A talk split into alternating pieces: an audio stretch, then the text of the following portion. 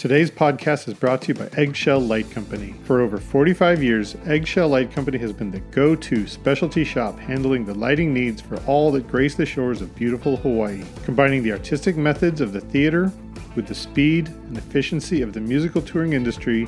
They have pioneered event lighting throughout the Hawaiian Islands. They specialize in supply of top shelf equipment and designers for broadcast concerts, corporate, and special events. From the smallest weddings to televised concerts and the largest corporate clients, they know this is your most important event. It is their goal to make sure you feel that way.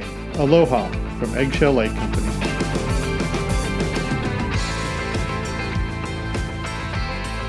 Welcome, everyone, to another episode of LD at Large podcast. My name is Chris Lose. I am the designer relations developer at Ayrton Lighting, as well as columnist for PLSN Magazine. I hope you're all enjoying and listening. I am very fortunate to have a prolific guest today. I'm very excited. His name has come up many times, and, and I'm really looking forward to having a long discussion with him today because my Facebook feed is filled with a lot of people talking about how terrible Facebook is and how the world is burning and all these different things. But every once in a while, I get these little rays of sunshine in my Facebook feed that make me happy and I, and I know that there's positivity out there in the world and there's people that are willing to kind of do some research and kind of figure out how to make things better. And and their opinions are very well formulated and you can tell that they have a very positive outlook on life. So i'm very happy to have a, a good friend. His name is stan crocker. He is a three-time emmy nominated lighting designer and director at sightline design group Thank you so much for making time to sit down and chat with me today, Stan. Thank you, Chris. It's good to be here. So your name has come up several times. A lot of people have uh, cited you as your their inspiration, as their way of getting into the industry, and they they also they often comment on like, what in the world is Stan doing until they did it, and then like, oh, that makes sense. So I kind of wanted to sit down and chat with you today and kind of number one, lets you know that that is what people are talking about you, and they're saying really nice things. But second, to kind of take a, a deep a deeper dive into the Stan Crocker optimism, the Stan Crocker hmm. genius. I, I don't know if I want to. I don't want to inflate your your bubble too much, but I mean, it is. So people are very interested to see how Stan Crocker ticks. I'll take the optimism part of that, and, uh, yeah, fully. I try I try for that. Definitely moments now being a challenging time that uh, is representational of that, but moments when that optimism uh, starts to take a take a few hits. But I do feel generally optimistic about. Uh, about yeah, that, that's a, that's a good way to put it. Even the pinnacle of optimism, it it gets dinged all the time. You can only yeah, you have to keep pumping optimism in optimism bubble to keep it because everybody wants to pop it. It yeah. seems, especially these days, it feels like everybody wants to pop the optimism bubble. Up, you're gonna, you're gonna optimism bubble. You keep your head down, man. Keep your head down. where, where we go? so, when it comes to the optimism, do you think it's a, a nature or a nurture thing? Did you did you develop this level of optimism, or do you think you were just born this way? I think it's possible I was born with it. Um, I think along the way, um, it, it, it took a hit in mm. my uh, in my teen years, and and uh, went through a period of time where uh, optimism would not have been the first word to describe me. Uh, and then then in the twenties, um, honestly, about the time that I started to see, well, no, yeah, absolutely, flat out, I can say that the moment that optimism really truly hit my life was when I uh, I found uh, theater and art, entertainment, recognized a career path, all that. It all hit in about a three year period. And at the very beginning of that, that I, uh, I started riding a real wave of optimism that continues now. So you found an outlet for all of that uh, that pent up uh, inspiration and uh, creativity that, that just kind of gelled with you at some point in your twenties. Yeah. Up until then, I didn't know I had uh, creativity, and I certainly had no inspiration coming from anybody. I, uh, so, so yeah, so it uh, it was uh, an eye opener for me. Basically, I I I, um, I moved to uh, you know I went through this this weird path uh, on the way to design and and um, in that I, I started out I was working I was basically in, in charge of the uh, blood emergency blood supply for five states uh, at, at, like 19, 20 years old, somewhere in there. Um, I don't know how I ever got the job. I mean, I was I was uh, I was a mess, flat out a mess. But I took that job seriously, and I rose I rose to it, and uh, and I had the power to to you know I could pull in sheriff's officers, police. I, I could launch an aircraft. I could get uh, I could get the highway patrol to, to, to fly from one state to the other with blood that I was transferring, and uh, and it, it had a profound effect on me. You know, to feel like I had value in the world and and that I could do something. And in those moments when I would be running through the local hospital, you know, making the delivery myself as opposed to passing it off to uh, to a, a, police officer who was then running it out to the airport, et cetera, something like that.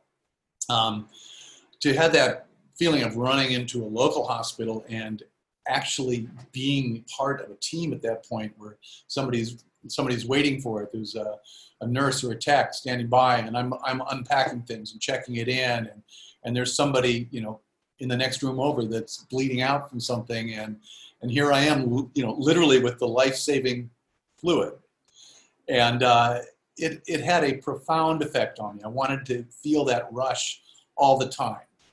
And so I started leaning towards a career after meeting several people in that world.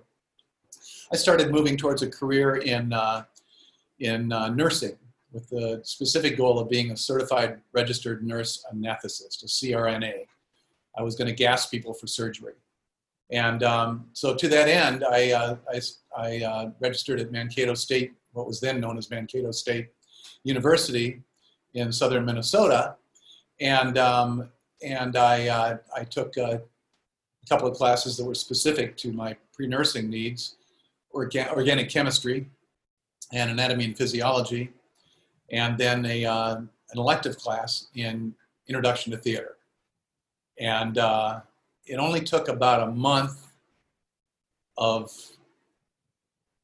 of it took about a month of having just as much fun as I'd ever had in my life in the theater program, working on you know the uh, the uh, production that was going on at the time, Sound of Music, and working with the dance company specifically as as an assistant stage manager. Um, it, it, only took about a month of that and about a month of just beating my head against the wall, trying to understand uh, elements of science that were just as foreign to me as the Russian language. Anything, I just couldn't I just it, I, I couldn't do it, and so I finally just arrived at this point where I was like, okay, I've got a great bedside manner, but I have no scientific aptitude at all. And I dropped those classes and threw myself into theater, and I was on on the way to Minneapolis at that point. So you were a teenager rushing blood to hospitals yes. at the time. Yeah. With the aspirations of becoming an yeah yeah so life saving was in your blood, and then you're like, oh well, you know what? I'm gonna drop this and totally switch gears completely. Yeah, yeah. Wow. I, I knew I wasn't. I would have been. I would have been incredibly inept. and it would be okay for me to be inept as a lighting designer. You know, I would get weeded out. But to be inept as a, uh, you know, as a related nurse, yeah, I wasn't willing to take that route. And uh, know? Yeah, there is that is an appeal to our industry is that we do get to be creative, and at the end of the day, we're our likelihood of letting anybody bleed out at a concert are very low. Very slim. Yeah. Very slim. I'm sure it happens. I'm sure some people have yeah. had to deal with that, but it's it's pretty slow, pretty low. Well, you know, ironically, I mean, I ended up switching before I gave up on nursing, and or not. I, no, I'm sorry. Before I uh, moved forward with nursing, I went through a period where I thought I wanted to be an EMT emergency medical technician, mm-hmm. higher, higher level of training. And, uh, and I was, I pursued that route, but and back in those days, you had to be a firefighter. Um, right. Um, first and foremost. Some places you still do. And so I took the firefighter's test, and uh, this will be no surprise to any of my crews. I, uh, I failed the mechanical aptitude part of it. And so again, I was like, ah, damn it. But I always maintained my, you know, maintained my uh, certification from American Red Cross and and uh, and uh, t- took seriously my, you know, my my need to know how to give somebody CPR and keep them alive. And so, jumping forward to how that all comes together, I was uh, the lighting designer for Ozzy for several years, for five or six years, and and we went through a period of time where people were just dying. It wasn't him. It wasn't. It wasn't. No, it never know, was. It wasn't any of us. It was just coincidence. We had a guy 20 feet behind the console. House lights came up, and some woman started screaming, and and uh, her, uh, her her husband had had died. Well, was dying from a heart attack, and ultimately did die. Um, we had kids jumping off the wrong part of a parking ramp and taking a fall, and and we had uh, just all kinds of things. We actually had a bus accident, a tour bus accident, accident in which uh, four people died, and so all of that added up to me one day calling American Red Cross in Buffalo, New York, because I saw that that was a day off coming up, and um, I asked a bunch of the crew. I put the word out that I'd talked them into doing a two-day first aid class and CPR in one long day for anybody that wanted it. And a dozen of my touring buddies jumped in. And uh, so we started, and in the first, the first night, the next night, um, the, the, the uh, tour security guy uh, jumped in on a, uh, somebody having an epileptic seizure and did all the right things. And uh, and then that was the first of many things that happened where people have been using that that since using those skills since so it was a satisfying uh, merging of my past goals with my my present situation That's uh, almost a story of instant karmic satisfaction there. Like Yeah. you did the the necessary things to make sure that the right people were in the right place to save save lives. Yep. Right? yeah yeah Amazing. oh i gotta you know own up to the fact that it was also self-serving i looked around a tour that had 30 road crew on it and i was the only damn one that knew cpr i wanted the rest of them to know so we all we all had those skills It's so refreshing to hear a story where somebody had the forethought to do something and it worked exactly as planned. yeah because those are the sort of things that often go unnoticed. They're like, well, a week ago I learned how to do CPR, and then I was doing CPR. Whereas nor- uh, if nobody had known how to do CPR at the right place at the right time, somebody would have lost their lives. And they're like, man, if, if only somebody was here, they could have known CPR. Those are the things that make the news when people don't know CPR at the right time at the right place. That makes the news. But the guy who knows CPR at the right place at the right time and saves a life, it's not newsworthy because you know everything happened according to plan. Preferred, yeah. Yeah, and and, and uh, you know Sharon was happy that Ozzy got some good press because we ended up on the uh, American Red Cross International uh, um, monthly magazine that they put out. It was me and the uh, the security guy. He had um, done the uh, the sling wrap on me and on uh, on a what was meant to be a a broken arm incident Uh-huh. and uh, he was standing next to me, you know, with, uh, probably looking at his work, and and the uh, instructor took a photo, and it ended up on the uh, on the uh, Red Cross magazine. yeah, nice. those It's very cool. yeah, wish I had that. Where'd that go? Lost that magazine It's in a box somewhere, somewhere. tucked away in an attic somewhere. Yeah, where all of our stuff ends up as as roadies. Got platinum record. So this is like a lifelong passion for you, then, uh, saving lives and uh, doing uh, handing out blood to the people that need it, and then still touring the world. Those are you've kind of fulfilled all of your passions here. Yeah, yeah. I'm glad I did what I did. Someday I may go back to it. I mean, uh, the, the town I'm in is a, has a volunteer EMT and uh, firefighting team, and, and I've I've talked to a few people about eventually when I'm not traveling as much, possibly joining the uh, EMT part of that, which I I now have the confidence to, uh, I, I know that I have those skills. And so I can uh, comfortably find my place in the, uh, the healthcare world. But it'll be a ways out.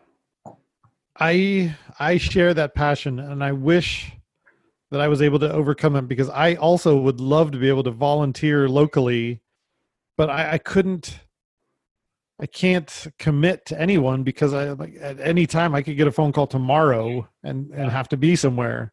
I imagine you have the same problem. Like, well, look, I would love to to agree to a, a, month worth of volunteering, but at any point I could I could be in New Zealand tomorrow, and I, sure. I can't yeah. give you warning. It's a hard balance. I do a I do a fair amount of of uh, volunteer work in my town, and and um, but most of it is you know parent related. My, my boys are now both in college, so there's uh, that that that whole area just kind of went away. Just for the most part, I still uh, um, give guidance to anybody that wants to try and uh, work their way into my into my industry. That I'm not actively involved as as parents are. You know, uh, I've gotten all that time back in my life now, which which is been interesting for you. To have chill time, hammock time. Let's kind of go into that a little bit. What is it that you're doing these days to get more people in, into our industry? How do you go out and say, "Hey, you guys, this is a job that you can make money, regardless of what your parents may or may not think." There is money to be made. You're not going to be yeah. a starving artist. Well, you know, I, uh, in addition to to, uh, in addition to guest lecturing at University of Iowa and Cornell College, I also will go in and talk to. Um, I, there, there's a couple of great programs in the, the school district here. A good, a good friend of ours has a has a, um, a children's theater company that my boys have been involved in uh, since you know for 16 years since they moved here since we moved here and um, and uh, and most kids in this town have gone through that program. And, you can tell when you're in the school district, you can see the confidence when you're in, at schools at events. You can see the kids that went through the program have a high degree of confidence when they're up in front of the class talking. They're, they're comfortable up there. Um, she's she's definitely given them a, a, a gift in that regard. But um, also, uh, she's shown them the way to creative opportunities like scenic design and lighting design and and prop design and costume design, all that stuff. I mean, it's like they're getting a, these kids in this town, if they get early exposure to that and they benefit from that. Whether they use that as a career path or not, most of them, I have found, um, stay with it afterwards. If they do theater with her twice a year, a summer program and a, a Christmas program, they tend to do the same when they're in the school system and they tend to carry that forward when they go off into their own careers, whether they are related or not. And um, I think that's very much to the advantage of those kids. And so uh, I'm uh, I'm called on it early in the process. The, the, the, first show of the year, I will frequently go in and, and give that safety talk about you know the catwalk and about you know flying things over people's heads and about driving the uh, driving the lift around on the stage and, and about fatigue and how fatigue hurts people in, our, in, in this world. And you need to be sharp when you're doing things and, and uh, mm-hmm. taking that time for yourself to get a meal and to get some rest. And, and so I'm able to lay out a lot of uh, safety for them. And then I, I get in a position where I actually get to, um, you know, give them a lighting designer, the, the perspective of a lighting designer from another part of the um, of the entertainment industry, not you know not theater. I give them my perspective um, on lighting, and they take that with the uh, what they learn what they learn being in those programs about theater lighting, and uh, and they can carry that forward, and they know that what they're doing in theater could lead them down a similar path uh, as my own, and and mm-hmm. definitely there have been kids that are from this this town who have made their way into theater programs um, around the country, and are are out there pursuing these careers now. That's got to be fulfilling. So, I would imagine that's rewarding to know that you were a mentor in that in that role. I love I love being part of that. And I love keeping up with them as they're moving forward. And um, you know, and I've got two very creative kids too, and and I don't want to talk about them be, without their permission, which is something I learned um, about social media etiquette, taught to me by my seven and nine year old at the time. Um, but so I won't speak specifically to what they're doing in life, but they're yeah. two very creative uh, young men doing interesting things in the world. And uh, I look for I, I, I look forward to getting into that conversation very soon. But but uh, I want to ask before we get there. I, you mentioned very high confidence levels from the people that you're teaching, and I would imagine let's refer to them as the next generation of lighting professionals. Are you optimistic? Are you seeing that there's going to be a lot of well-educated, well-informed, inspirational uh, kids coming up in the industry? Oh, I think so. I think what well, you know. I, I think we. Um, are you asking specifically to my situation, or just kind of across the board, like like? Uh, so I'll, I'll be. I'll take it back a second. I see lots of people complaining about kids these days and they the get off my lawn culture the yeah. these entitled young kids they're not going to do anything. But for the most part the ones that i've actually talked to i'm seeing they are so much smarter they're so much more well informed they have access to more information than us. They're they're more confident than we were. Uh, i'm wondering and I'm, it's a bit, uh, bit of an overgeneralization, but are you seeing that there's going to be a wave of very well informed, confident people joining our industry soon? Well, I'll say this: um, one of the, one of the jokes that's been directed to me by, by colleagues of mine in my industry is that they suddenly have realized that there's a lot of people uh, in their world who um, who uh, claim Iowa as home. So I know that you know I can say that you know uh, between the, the, the, kids I'm talking to locally, uh, you know, at the high school level that then go on to college and uh, pursue that education, as well as the, the, the people I'm talking to, um, mentoring and finding jobs for, you know, that are at the college level, I know that I've been able to actually, you know, make Iowa noticeable. Like, you know, it's like that that, uh, that, that, that state, the name of that state is heard more often in my industry than it once was. Doesn't mean there weren't already people doing great stuff in this mm-hmm. industry from Iowa because there's a fair number of them. But I got that uptick going and I'm, I'm happy to be part of that. But I got to say, overall, in general, I, I find that that, that movement of, uh, of, of, you know, fresh, fresh new, um, confident, well-trained talent in our industry is a is a constant flow from what I hmm. see, and um, and I'm happy to see too that I mean I think you know I'm happy to see that most of them are are coming in with the education that they can get from a good theater program and or arts you know art program and um, mm-hmm. and I'm happy I'm happy that that's happening because I think they um, they bring they bring uh, competence and professionalism to our industry, or have done. You know, when when that shift started to happen, a couple like a decade ago, maybe a couple decades ago, mm-hmm. I think they brought a lot to the uh, industry, coming in with their theater training. Of course, then they had to learn how to adapt that theater training to to music and broadcast, but mm-hmm. it's good. So when you and I were coming up in the industry, there were no podcasts that where you could sit and chat with Stan Crocker for an hour. There were there were there were just radio shows and the occasional TV shows and maybe a documentary here and there, and everything else came from textbooks. But now the the next generation coming up, they have access to so much more information than we did. I, I can only imagine that that's going to bring that's going to give them just a huge leg up when they enter the professional side of our industry? I think so. I think they're getting exposed to technology earlier than most of us did, and and mm-hmm. uh, it's just um, it's just part of their natural flow. They're not struggling to, to to, to learn new new new things, new exciting things. They kind of come to it naturally and just dive in.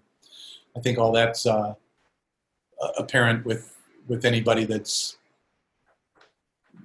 that's come on uh, come into our world in the last decade.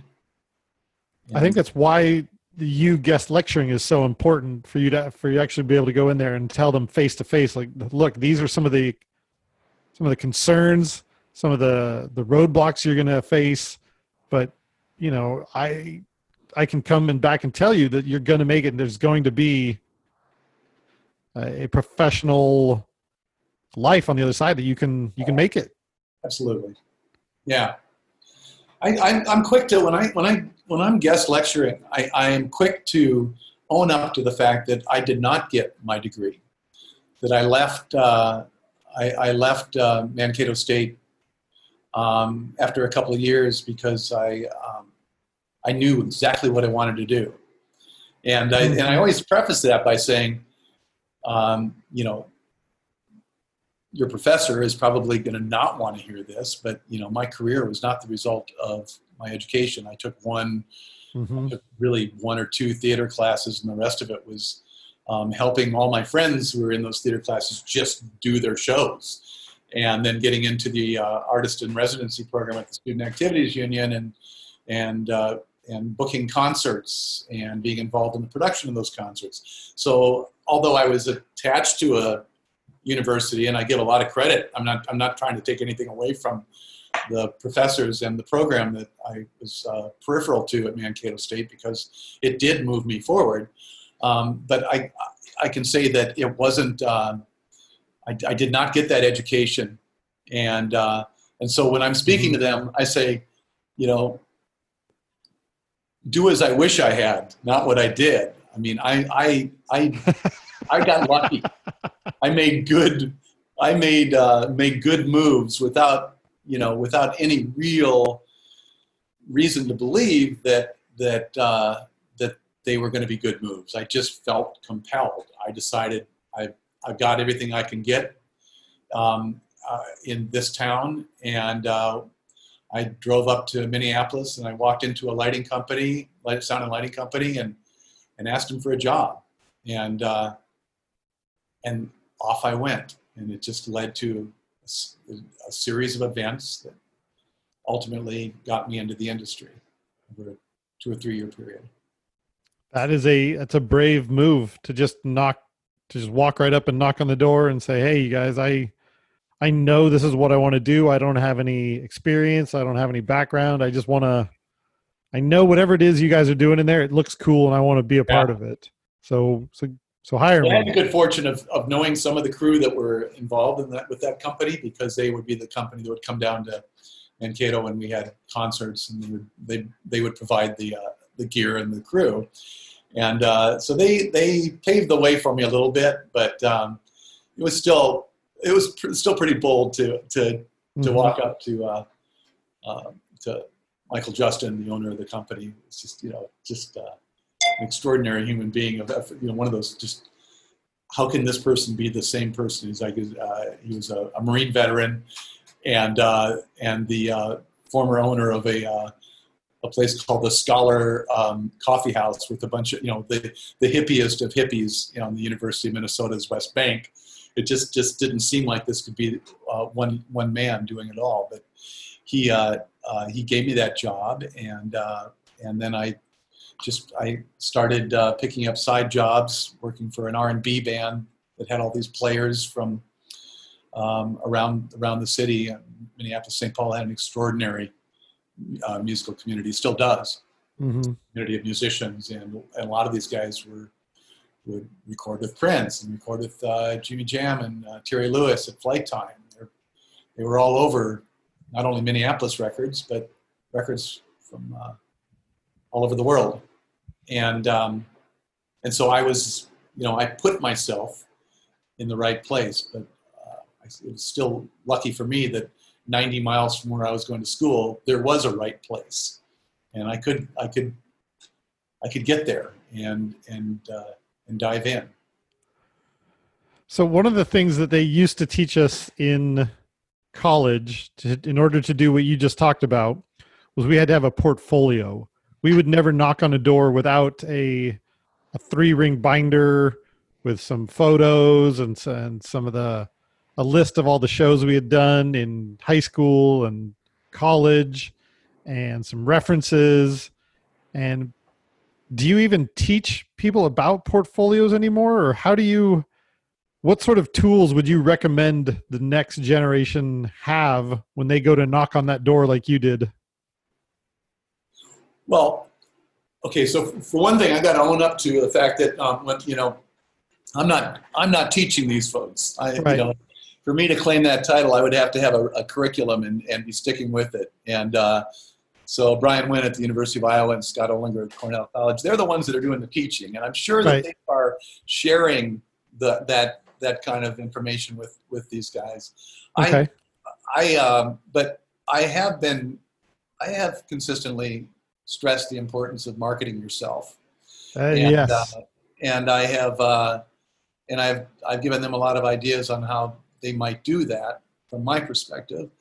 And I have, you know, I have great regret that um, that the early part of my career, really the the touring part of my career, that would have lasted, um, I don't know, eight or nine years. That there's really very little in the way of documentation of most of that, and it makes me sad. That and, is sad. You know, but on the other hand, after that, I probably got one of the, the most documented careers ever because I, you know, got seven or eight hundred, you know, video shoots with uh, four or five hundred bands over the course of uh, twenty years, and mm-hmm. and a lot of comedians and lot of uh, studio installs, situations like that. So it's all there for me. I, all, you know, as long as I'm collecting the video and holding on to it, I can look back with happy reminiscence. I, I rarely do mm-hmm. this time, but uh, it's nice to know it's there. But I still, it's, it's, I, am still sad about not having uh, photographs of, of my uh, uh, touring days. So I'd imagine you don't have a, a portfolio readily available that uh, you could use if you needed to get a client these days. Uh, we're just uh, our reel does most of that for us. Okay. Yeah. That, that's uh, where it is these days. It's all about a video reel that yeah. you can send to somebody, and that's that's yeah. the tool now. Yeah, it is. It makes sense. I mean, it's, it's, an online presence. It's yeah. it's a logical step forward, and uh, even you know even if your thing isn't broadcast, uh, Seth and I have definitely focused on broadcast for the last you know, 15 years. Mm-hmm. Um, even if your thing is uh, just totally about tour design, um, you know, you can still get a lot of that video footage from uh, productions that you move in and out of, mm-hmm. and uh, and turn that into a reel. Yeah. So one of the things you just mentioned that I, I don't know if it exists anymore, but you were trying to mention if even if you're not trying to get into broadcast, that you should still have a reel. But the for better for worse, the truth is now everything is for broadcast. Yes, it uh, is. Whether whether you want it to be or not, it's going to be broadcast. Yeah. Just like you said, the last twenty years. I mean, it, once there's a digital version of a photo, it's going to make it around the world before your portfolio ever could. It is, and the truth is, you know, I mean, going back to just going back to the reel for just a second.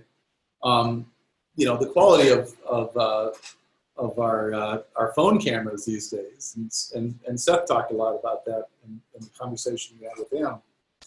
Um, the uh, you know you can you can make your own reel with uh, with with a uh, with a, a, you know just proper use of, a, of an iPhone. You can get in there and, and shoot shoot your own stuff and and type you know edit that into a reel or have have an editor do it because you always want to go with the people that know.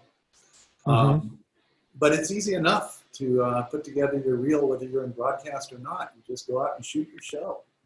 Mm-hmm. let's do it. Yeah, so it's with your iPhone nowadays, uh, you can even gauge how your show looks and get a more accurate representation from your iPhone than you can with your eye nowadays because you're not just lighting for the 10,000 people in the arena, you're lighting yeah. for the 100,000 that are going to watch it on YouTube. Yep. Exactly. Yeah. Right. And you know, back to that uh, that tagline that Seth Robinson and I have been using for the last, you know, last several months is that everything is for broadcast. I mean, we live and breathe that, and we absolutely believe it, and and we are always happy to share what we've learned over the course of of, of our careers. Um, we want that. We, we just want to see good content out there. We want to see people capturing their shows and uh, mm-hmm. uh, and getting them out there in the world and making that that record of it. And so, um, you know, we, we, we just kind of made that we've made that our mission lately. And a good uh, mission. no, because you know, uh, uh, as, as and as the listeners may not know, that you uh, just recently uh, did an interview with my uh, my colleague at Sightline Design Group, Seth Robinson, and he gets into that more than I want to today. Um, he, or he got into that more than I want to today. Mm-hmm. But um, uh, it's just, I'll just, I would like to just simply say, everything is for broadcast is something that all of us should be um, holding as a mantra. It's like you just, you know, go into it knowing that, and uh, and you're doing yourself and your artist a, a big favor in doing so. All right. So when a lot of people think everything is for broadcast, they think bigger is better.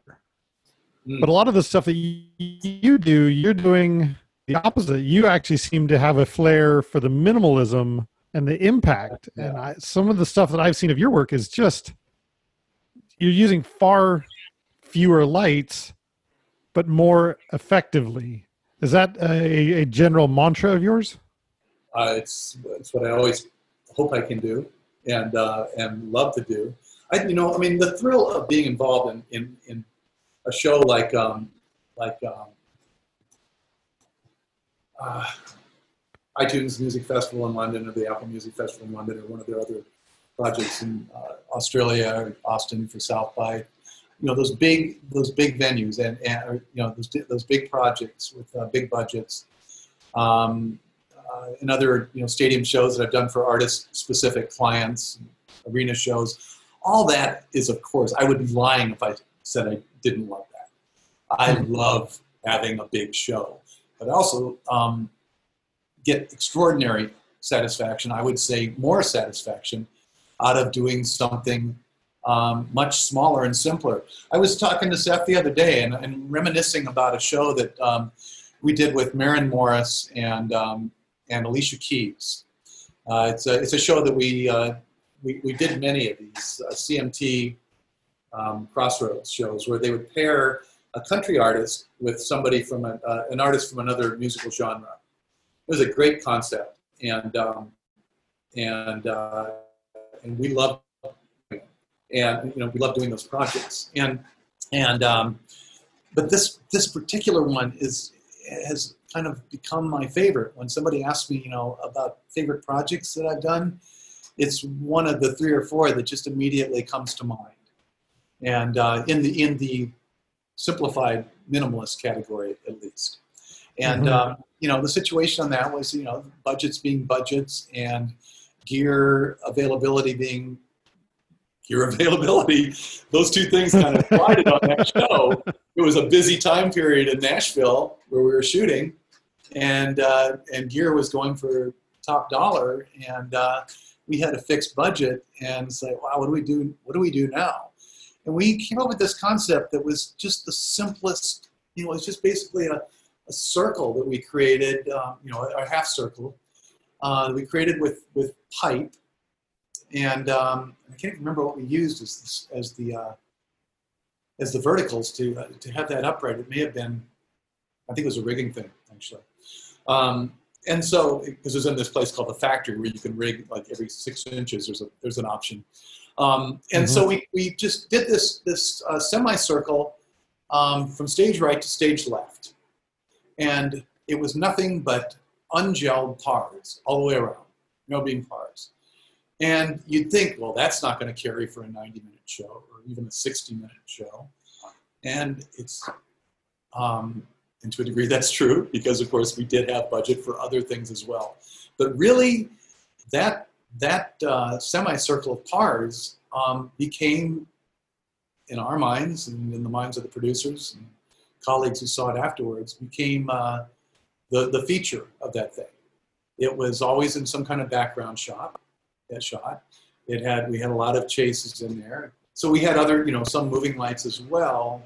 Actually, I'm not even sure that's true. I think it may have just been all conventionals. But whatever it was, we had enough toys to support that toy that that became the feature, and it became like a scenic element. It became a piece of of, uh, of sculpture, you know, and uh, it was immensely satisfying. And it worked really well because you had two extraordinarily talented women up there with the musicians that were there with them, and uh, they they just didn't need much from us. We gave them we gave them what they needed, and and uh, got an extraordinary show out of it.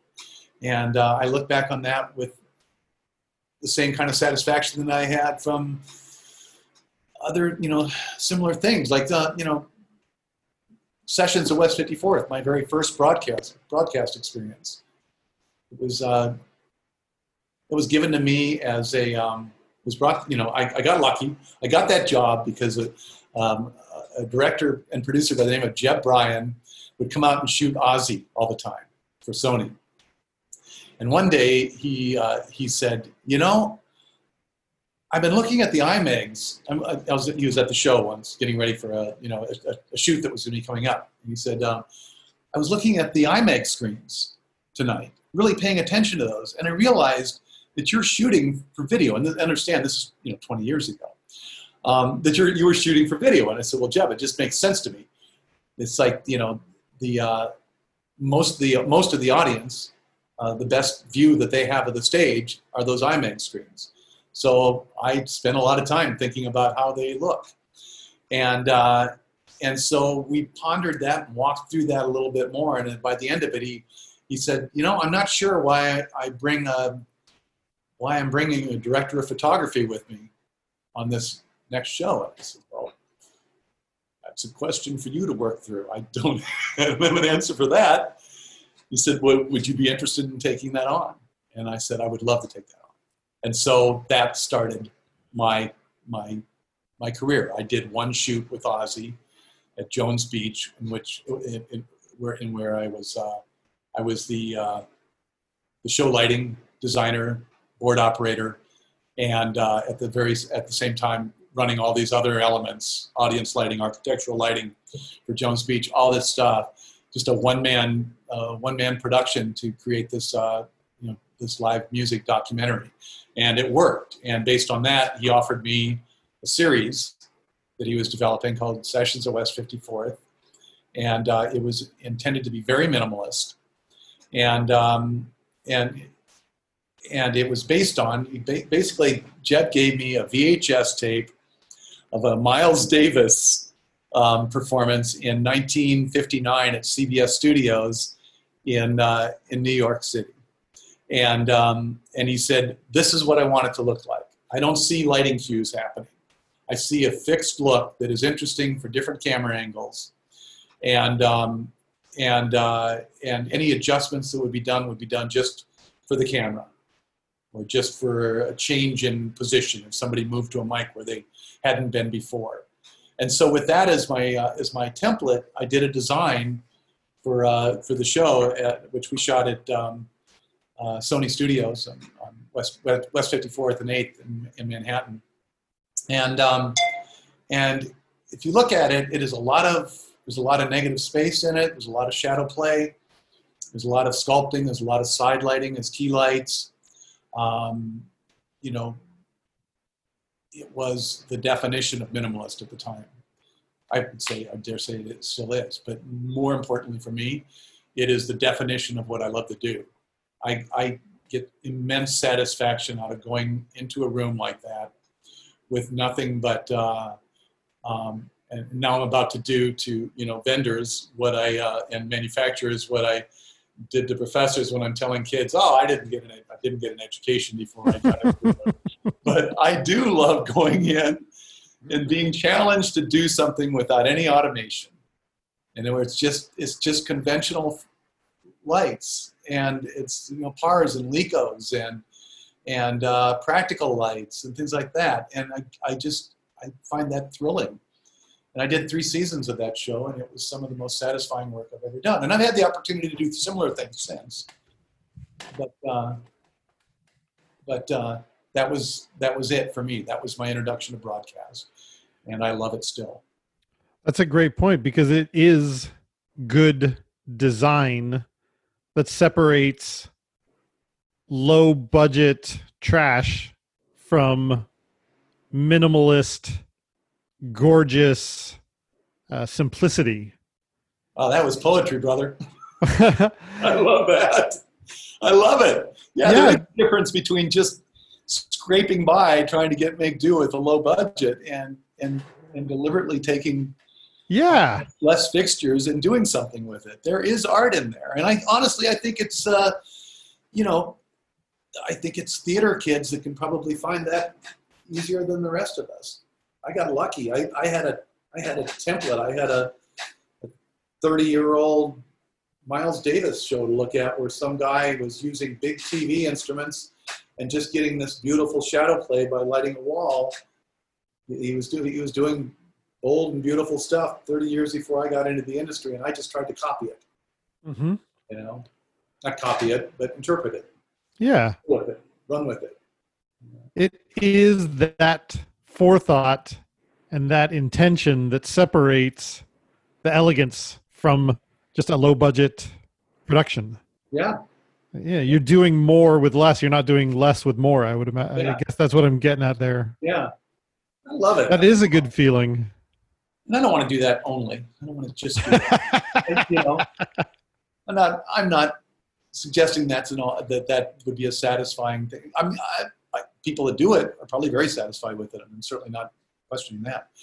But for me, I mean, I've had I've had the taste of the uh, of the uh, bigger shows, and I don't get tired of doing them.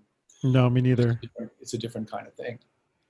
But yeah. Uh, but you know that that whole simplicity thing. I mean, my I I you know I've been in a lot of we've all been in a lot of uh, you know pandemic conversations lately, and just um, having chats.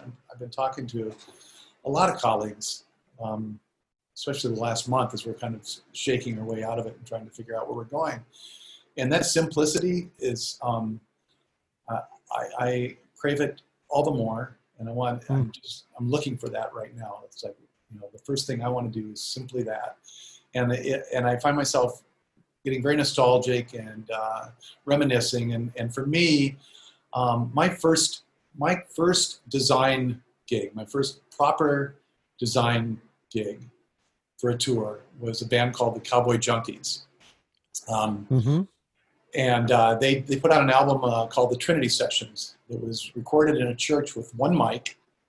And, um, and, uh, and, and the engineer merely positioned them in the, play, in the place where they could get the best sound for the voice, for, for Margo's voice, for, uh, for the for the guitar, for the bass, everything. It was just like, you know, and he found that sweet spot. And that album defied all it, it comments. You know, it, it just, it was this huge album at a time when everything was big and loud and bold. And, and uh, here's this, this band that could go from um, just a quiet whisper to some serious rock and roll.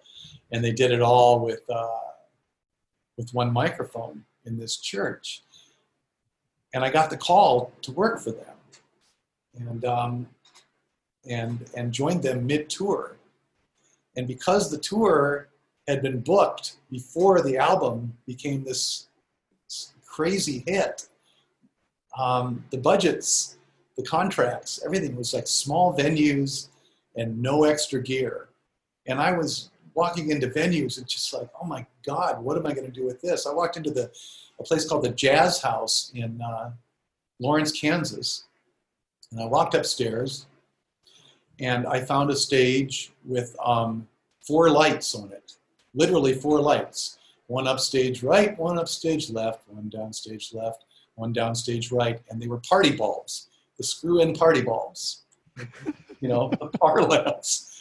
But at least um, they had lit, they had colored them for me because there was one white, and it wasn't like you know I could change this color. It wasn't a gel. It was it was built right into the into the bulb.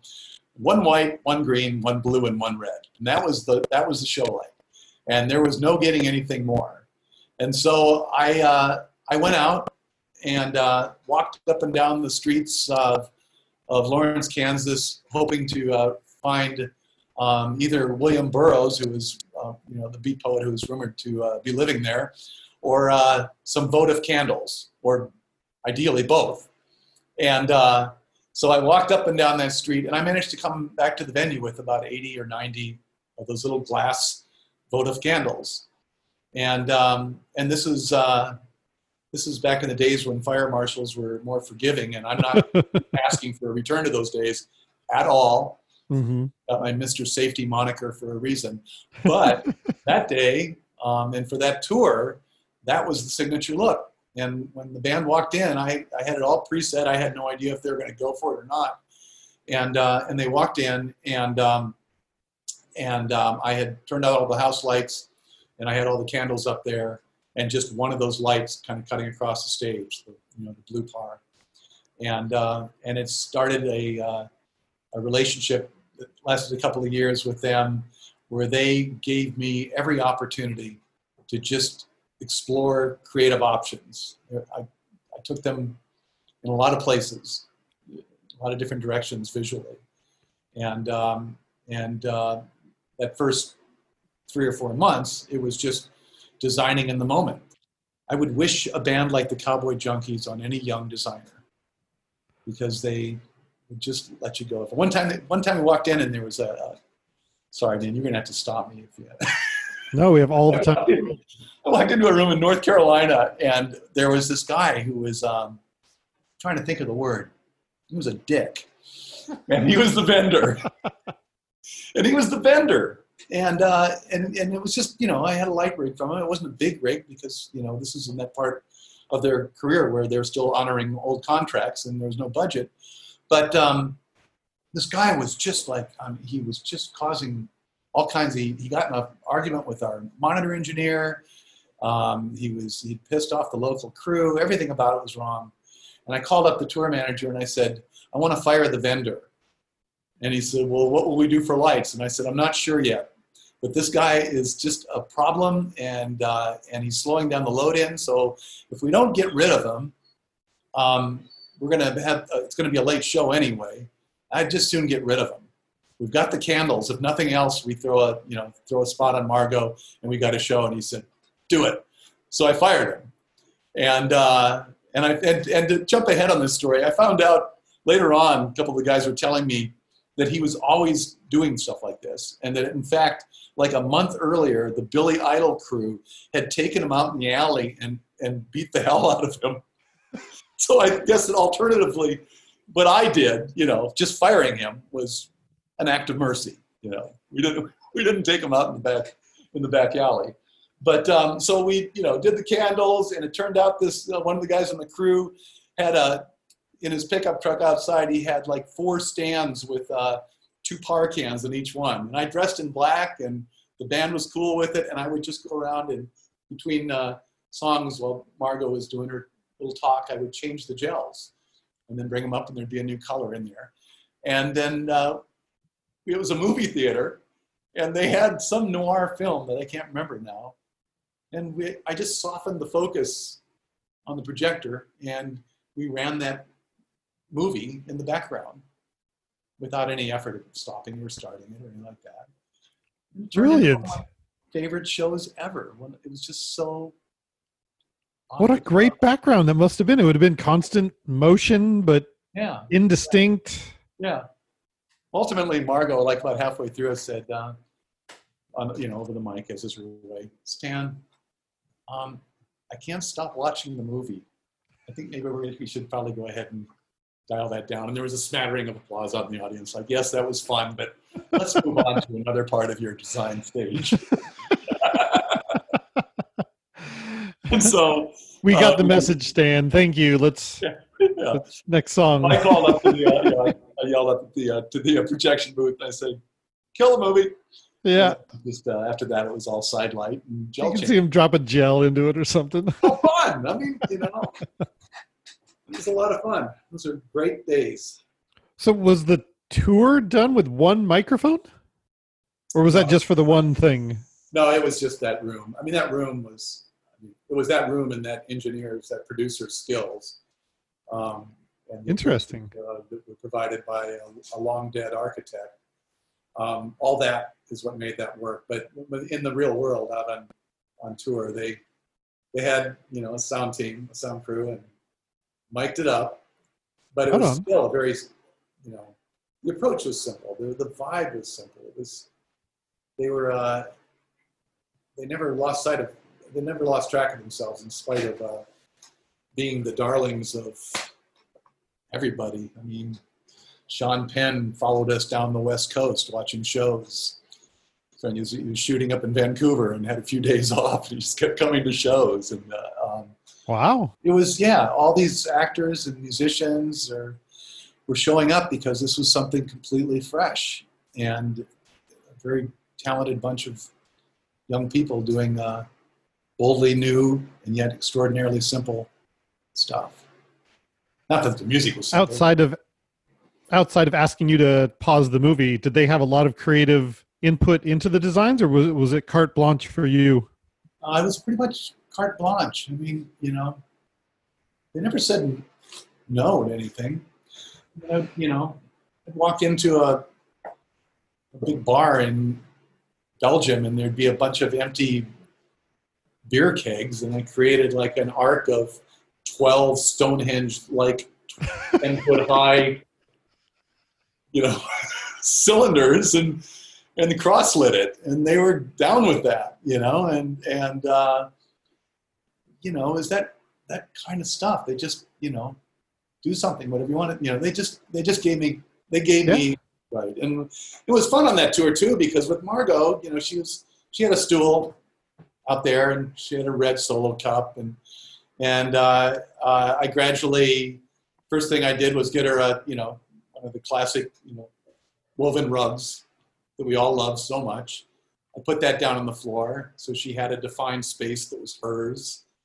And uh, and then the next day I, I found her a, um, um, a, uh, a table, this beautiful table, and and I asked her if I could uh, take over her her beverage duties at night and get rid of the red solo cups. And she said yes, and so she had her own glass that was that traveled with us that I would wash and and fill with whatever it was she was drinking that night, which was generally water. And uh, and then I started taking all the flowers out and, and crafting a little thing on her table, and and every day it just kind of you know it just grew, and with that the, the trust from her and the band that I just created this this space for her. And then once I was done with her area, I started with the boys and got more rugs. And, and of course, the, the, the, the candles always were there mm-hmm. as, a, as a constant.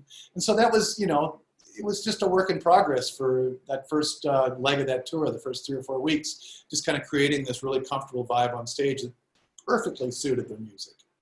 And, um, and uh, then following that, I, uh, was given the budget for their first tour, you know, their first full, you know, full production tour. And um, with that budget, um, went to them with drawings and a concept that was uh, very asymmetrical, which was un- unusual in the uh, in the 80s for a concert tour. And uh, it had projection, which was also very unusual in the 80s. Mm-hmm. And, uh, and uh, it was uh, you know, one of my more satisfying moments in life, putting that thing together and rehearsing it and getting it out on the road. Now, you just touched on a very important topic that when you're up there framing in and building and creating, you're not just controlling the lighting and the illumination. You're you're you're piloting the atmosphere. You're you're a part of the entire vibe. So what you're adding to is not just the light, Mhm. you're actually helping put them in an atmosphere of comfort Yes. and, and creativity. Yeah. Yeah. I think that That's gets exactly lost right. a lot of time because from front of house. Go ahead. No, I, I, I really um, enjoyed creating that space for Margo in particular. I, I you know, she was the, she was the, uh, the, the visual front of the band, visual and the vocalist, and um, and so it was all on her. You know, the boys could sit in the background with their heads kind of down into their guitars and just uh, and just really zoning out of the music. And but she had to be the face that was uh, the present that was present and. Um, to, to help her feel uh, more comfortable on stage was uh, was uh, a very satisfying part of the job. Creating environments for the band, for artists, as well as a show for the audience is part of the gig, I think. Were you just feeding off of their their creativity, or were you generating the atmosphere for them? Were you generating the the creative vibe? Well, I'm, I'm definitely was responding to their own creativity. Got And, it. uh, you know, and and and not just the music and not just their stage performance. I mean, we were all living on the same bus at that point. I quickly came to understand who they were. They used to have, uh, uh, you know, they used to have like uh, competitive uh, origami matches in the back lounge. turned physical. Somehow this thing turned physical, and they'd be back there creating and cutting out origami. It was just like one of them got into that and uh, and uh, and started, you know, started bringing it on the bus, and then everybody got into it, and uh, and so you know you start to get a sense of of who they are, and then and then you know early on in the tour, a couple weeks into it, um, we ended up on a, with a, uh couple days off in Toronto, and I was I visited. Um, um, all, each of their houses. There's there were three houses for the four of them, um, and you know got a sense of who they were at home and and uh, and all that. You know, Okay. it all comes together. So you were complimenting their vibe and their atmosphere more than trying to take it in your own direction. Oh, absolutely. Yeah, it's definitely Okay. and happily, happily. So Cool. So after that, have has that been a general trend for you? Are you usually just kind of trying to amplify the band's overall message? Well, I think that's. Probably, I think it'd be safe to say that's what we should all be doing. That we should be reflecting our our, Mhm. uh, our artist clients in some way up there, but at the same time, we need to acknowledge that uh, they may not want to be reflected as they live at home or as they are. They may Mhm. be reflected by whatever narrative they put out there for themselves. what that part of them that they're willing to focus on and give up to the rest of us, you know, give over to the rest of us. Excuse me. Yeah, As so a designer, though, you I would imagine there are times when you're really trying to convince your client or your artist, like, "Hey, you're playing it really safe right now. We could take you to the next level if you just let me give you some really big ideas." Do you ever find yourself having to convince them to to allow you to go even bigger and get more creative? Um,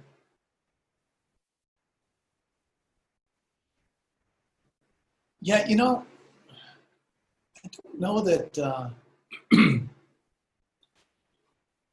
no, I don't think I've ever been in, in that position where I've had to force them to go or you know push them to go somewhere. I think I've been really lucky that way, in that uh, the people that I uh, that, I've uh, had the good fortune to work with over the years in that kind of close artist designer relationship, um, as opposed to broadcast, which is a step removed, generally speaking. Right. You, know, you don't really get that that uh, that tightness with them. But you know, um, I uh, what's funny now? I was just getting ready to speak uh, specifically to Sting, who I had a long I, I, I, ran, I had a long run with Sting hmm both with um, uh, video and uh, and tour designs. And um, I um, I was about to say, uh, um, you know, that I was I was I was about to suggest that you know you're right. In that case, I did kind of. Um, sorry, I'm kind of getting lost here trying to pull up. I'm trying to remember a quote while at the same time continuing to talk, and I'm finding that my brain just doesn't work that way. no, let's. Uh, I can't go through the file and simultaneously try to make my point here. But what it was was that um, I was getting ready to say essentially no. Um, I don't think I've uh, ever pushed somebody to go beyond where they might themselves go. But I remember specifically Sting saying to uh, myself and uh, and Jim Gable, who were two thirds of the creative team. team uh, Jim was the content provider and, and also the director of uh, uh, the video shoots that I've been doing with Sting prior to becoming part of the tour design team. Uh, and then Bruce Rogers was the production manager on it. Bruce wasn't with us that night um, in Paris when we were uh, doing catching up and doing some programming for some new songs. Um, but Jim and I were, and, uh, and, it was a great night, and and uh, a lot of excitement about about you know the band's performance and the audience reaction, and everybody's just feeling good and backstage. And and Sting said um, um, said essentially, and I'm I'm going to have to paraphrase it, but uh, that you know said to Jim and I that uh, you guys make me feel bigger than life out there, and it's good to feel that way when you're out on stage, you know. And I thought that was I mean, I, I really loved hearing something like that, knowing that I was actually that you know the things that we were doing around him um, were making him feel comfortable and, and feeling like he was out there uh, being the rock god he the rock god he is you know um, that we were serving that but uh, yeah i don't know i i i don't know that i've been uh, so bold as to uh, to uh, push a pop star in a direction they wouldn't okay already want to go. But on the other hand, I've had some extraordinary conversations with my clients, and so in, I I do think that probably I have had that effect without really uh, doing it all at once or even intending to do it. Maybe yeah, maybe you've done it without even them knowing it, or yeah. even yourself knowing it. Maybe these, maybe it just felt perfectly normal to you. And you're like, oh no, these are these are big ideas. Yeah, yeah. I mean, certainly we've taken taken some people in new directions. I mean, just you know, this simple things like just you know, early on, just like the use of IMAG. There was initially, I think there was a period of time when people resisted that, when artists resisted that, and um, and so just getting somebody comfortable back in those days with the idea of their image being you know 20 feet high on the screen to the right or the left Mm-hmm. Um, that took some cajoling. I um, a lot of people are still very nervous about that, seeing themselves being uh, on the IMAG and stuff. I've had a couple clients that they just refuse. You have to have the IMAG in front of them because they know how important it is to have it, but they they just can't stand to see themselves on it. Right. Yeah. Well, that would be me. I mean, I'm I'm going through that with Zoom right now. Zoom I mean, I just, uh, yeah, I, I'm not comfortable with it, you know. And it's, it's and and what's more is I I um, I I'm kind of uh, find myself unwilling to uh, to prepare for the party on that. It's like okay, so I spend my life making pop stars look good and, on uh, on camera, and uh, and for me, it's like at the last minute, I'm like, oh shit, I need some light on this. You know, it's like you know, it's just like I need a little art direction here. I need to do something here. Yeah. I'm talking to 20 clients in a, in a meeting. Isn't that oh, that's the weirdest thing? We totally understand the importance of looking good and making all the shadows go away, and we yeah. love doing that for other people. But when it comes to ourselves, we're just like, yeah, yeah. Putting on a I'm putting on a t-shirt today, and I might comb my hair. I know, right? So we are over an hour and a half in. I'm about to be running out of time, and I haven't even got to the one of the primary reasons I wanted to give you some time to talk is I love seeing your Instagram.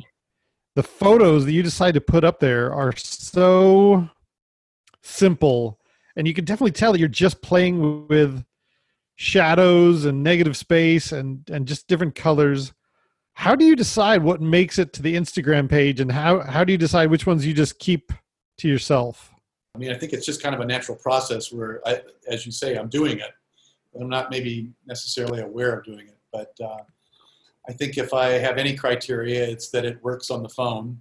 That okay. a small image is going to carry what I want to what I want to show, and um, and then you know, I try to keep about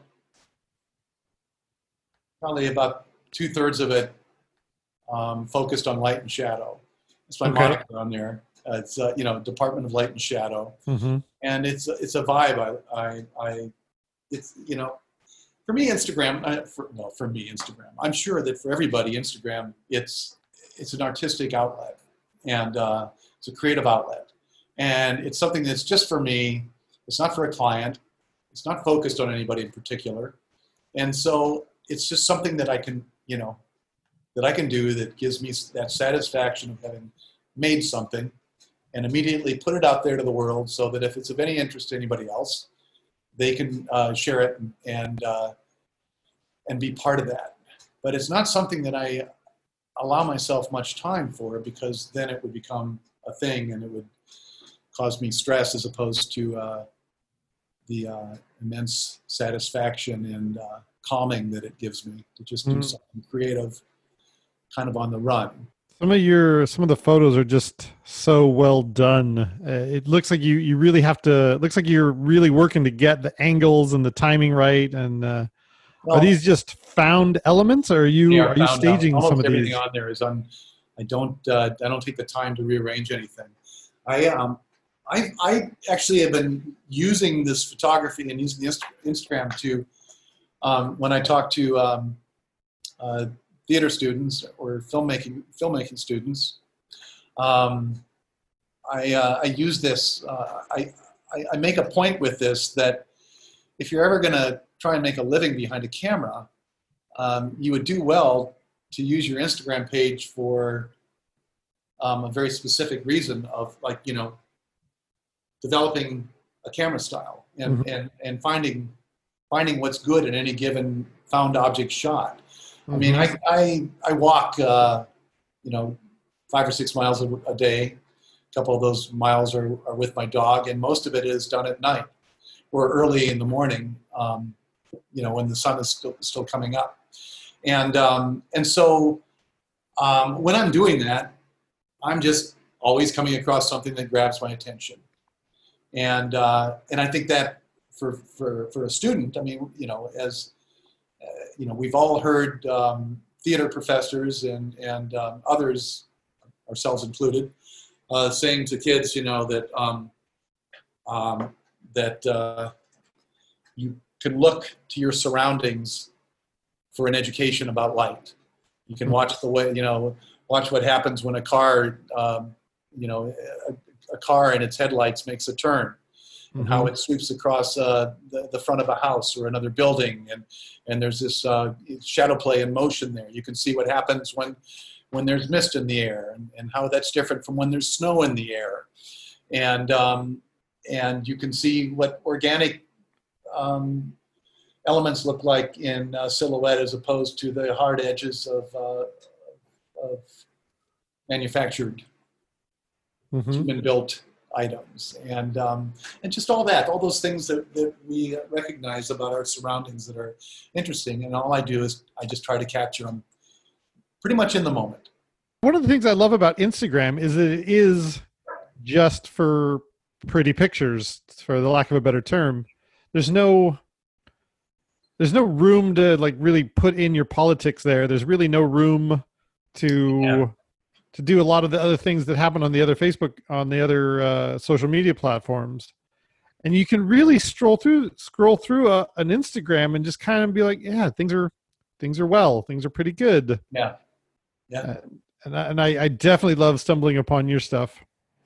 It's fun. Which which is interesting because on Facebook, I know that you're the same person, and you but you're able to voice yourself so much more uh, vocally uh, you're actually really able to put your opinions out there and you you have never been afraid to put your stuff out there on facebook and yeah when we were just when we were coming up, we were always told to not do that. We were told to not talk about politics or how much money we make and stuff like that. Mm-hmm. Nowadays, I, I feel like all of those taboos have been lifted, and we're all, for for better for worse, we're all kind of discussing politics on Facebook these days, and, yeah. and we know that that's going out to the world. It's it's being broadcast, for the lack of a, a better term. Everything is being broadcast there too. Broadcast, yeah. Everything is for broadcast.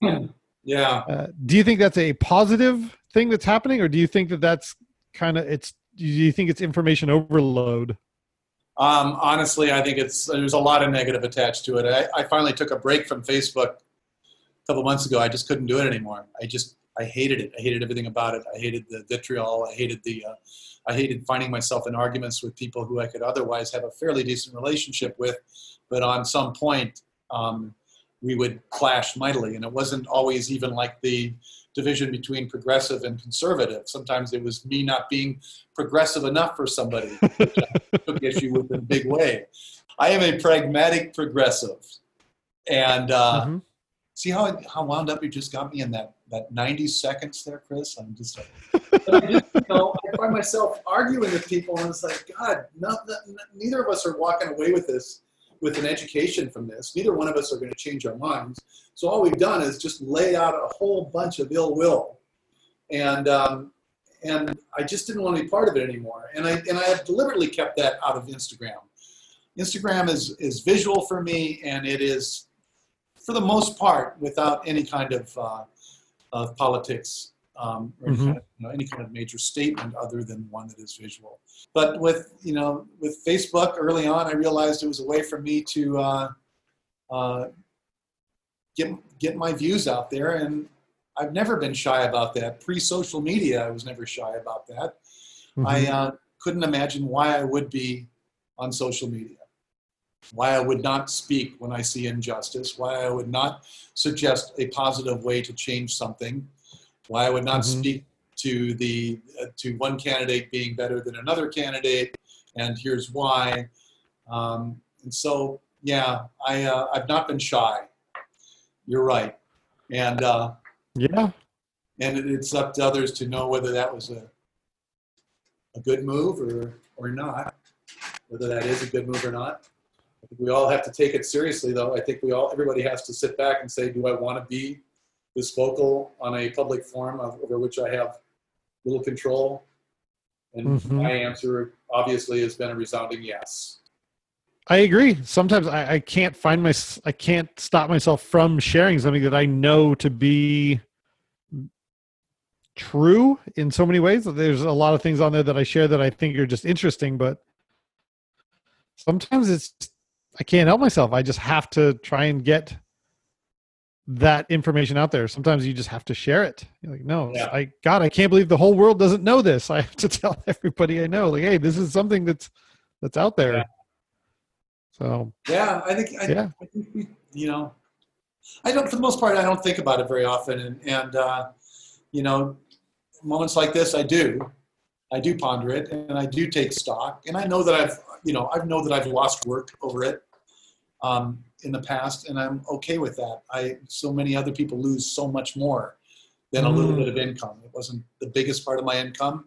It wasn't a big hit, but um, it was a terrible feeling to know that uh, that that uh, my uh, um, heartfelt belief in a particular uh, uh, concept, um, way of looking at things, uh, could cost me costing work, yeah, that that yeah. That, you can't just like just walk by that without feeling something. Um, but I don't I don't ever regret I don't regret it. Same. Uh, even on top of work, like I've lost friends. Yeah. And and I don't know if that's a negative thing. I don't know if if losing those friends was as bad as I initially thought. At, at yeah, one point, right. like, wow, maybe, maybe I don't, maybe I didn't need that person. You know, right. I, I definitely did the digital version of them. I, you know, in real life, I would hate if they actually got up and walked away from me. But sure. for them to just unfollow me on Facebook, like, yeah, maybe, maybe they don't need to ex- experience the digital version of me. You know. So bet. Yeah, uh, I I would like to think that if I ran into a bar and they were there, I'd be like, "Hey, so that was awkward, but we're still friends, right?" In real life, oh yeah, in real life we're still friends. Just yeah, not, yeah, yeah. Yeah, let's just not talk about that thing that uh, you talked about there. So yeah, we'll, we'll yeah, I, uh, I think the issues have gotten way too important now too. To I mean, you know, I mean, we can't be quiet.